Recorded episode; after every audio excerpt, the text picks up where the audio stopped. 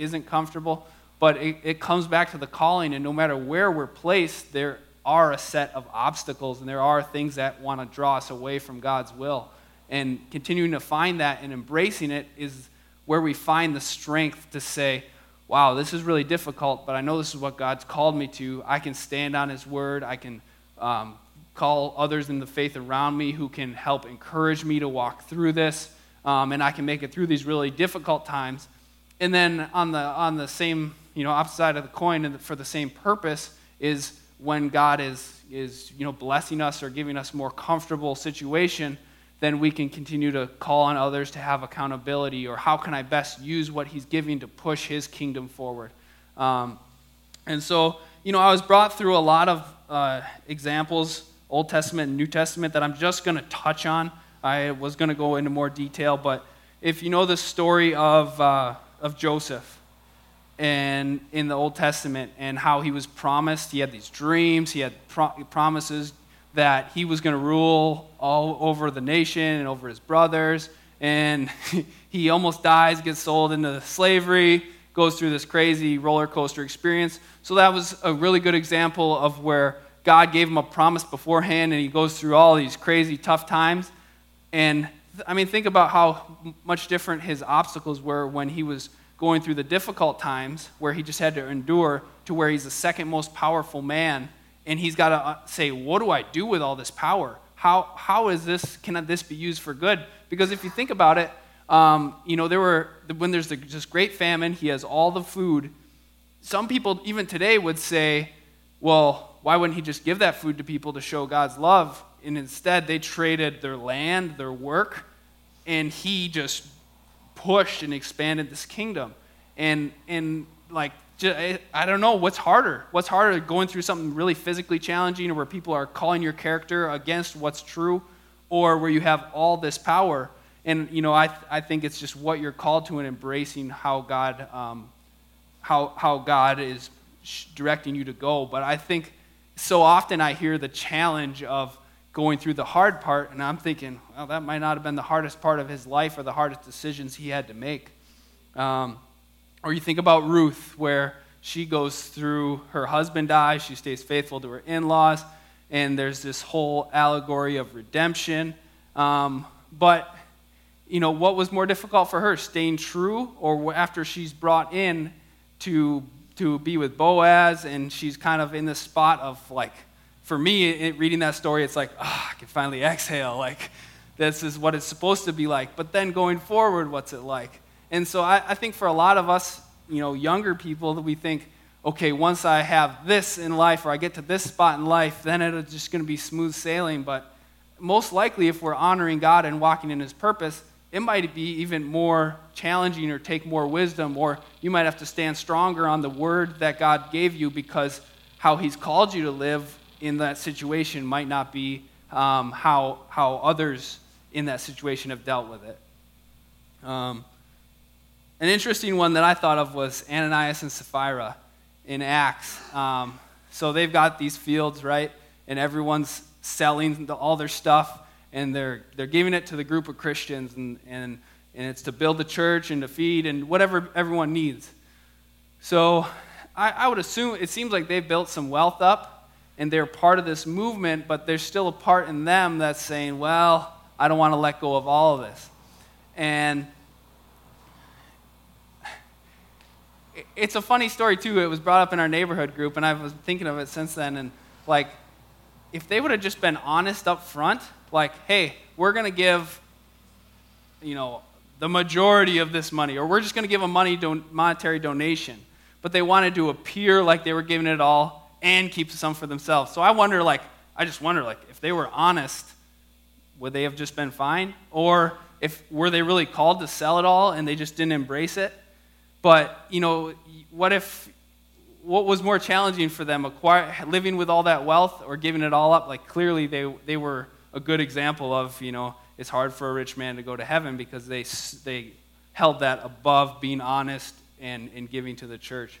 But um, I, you can really look at just pretty much any story in the, in the Bible and see the, the, the challenges and the conflict.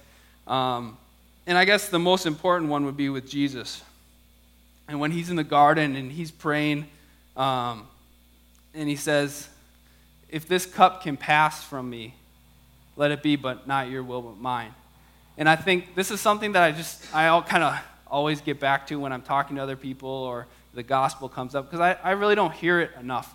But where we really, when we understand what Jesus was taking on, like, how many martyr accounts do, have you read or heard of? Like, there's hundreds, thousands of them, where people are going to their death, however gruesome, painful it is, and they're singing songs and thank you, Lord, for this privilege to give my life for you. Like, Jesus wasn't afraid of dying. What, like, what was the cup? What was the cup where he says, Let this cup pass, pass from me? Right? He's taking on God's wrath, right, for sin. And how, how much of a greater weight that is than anything else we could face. And so, you know, that's when you're sweating blood, that's uncomfortable. But I mean, look what it look what the the grace and you know you can get into so much in grace coming from that or what Jesus endured and the freedom that it gives us, like Ryan was talking about last week. Um, but I guess there's this huge process and there's a comfort in knowing God, Jesus took on the ultimate, the ultimate discomfort, the ultimate pain, that bearing God's wrath for all of our sin. So we can no matter what we're going through, we can take comfort in that as long as we receive it. So it, it, it's all about this thing of obedience and embracing. And in that growth, God like prunes us, right? So we grow and he kind of redirects us, and he gr- we grow and he redirects us. So he cuts some things off that might get painful, and we grow so we can bear more fruit. And I think another thing that is important to be encouraged with is that God, the Lord disciplines those who he loves, right? So as we grow, he might give us like some direction and we go in that direction. And then he prunes us, which can be painful for a moment, but it's going to bring us to bear more fruit. And I came across a Bill Johnson video um, online a week or two ago where he talks about this. So I'm going to have them put that up if it works. With Jesus, they desires get formed in us to achieve, to accomplish, for certain destiny, purpose. Uh, these things begin to get stirred up in us. It's hard to imagine how disciples that were fishermen in the Sea of Galilee could ever one day wake up and decide to be world changers. I doubt that they had that desire when they had a life goal of just catching more fish. But something happened in their time with Jesus where they started embracing eternal purpose, destiny, significance, all that kind of stuff, the sense of identity. So being with Jesus actually stirs up passions and desires in us. And the Lord puts us in environments where desires and dreams just start bubbling up. They just start forming. We start, we start thinking things we never thought before. We start praying for things we never dreamt were even possible. All of that is because of our life in Christ. But what happens is the Lord puts us in an environment where dreams, desires, visions, all this stuff start to form in us. And sometimes they can I say it this way? The root system is right, the manifestation is wrong the root system, the desire to accomplish anything, is right. But James and John wanting to call down fire to kill an entire city, that manifestation is wrong. All right? The God given ability to dream and to think of impossible things was right. The way it manifested in them was wrong. God never rebuked them for their desires for greatness, He just redefined greatness. You can't prune a branch you can't see. And so Jesus puts us in an environment where things grow that can be pruned. It's the proof you're a son and daughter of God. God rewards all growth with pruning.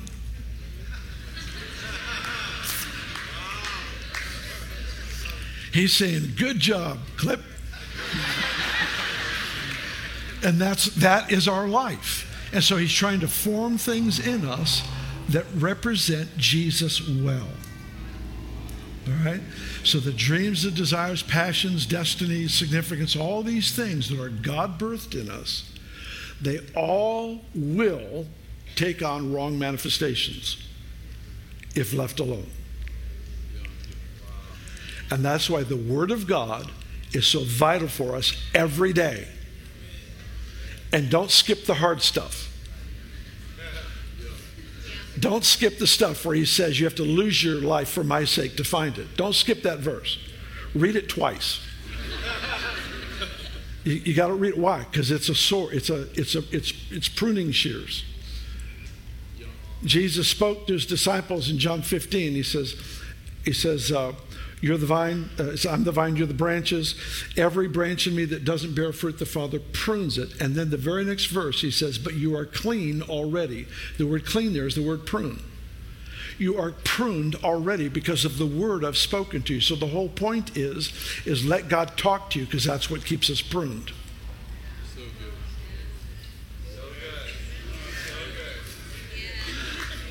And it's not punishment. When God puts you in an environment where you have all these dreams and visions and aspirations, and He goes, Now we need to redefine this one. He's not punishing He's just saving you from yourself. Yes, He is. He's saving you from yourself. What the Lord does is He disciplines us so that His blessings won't kill us.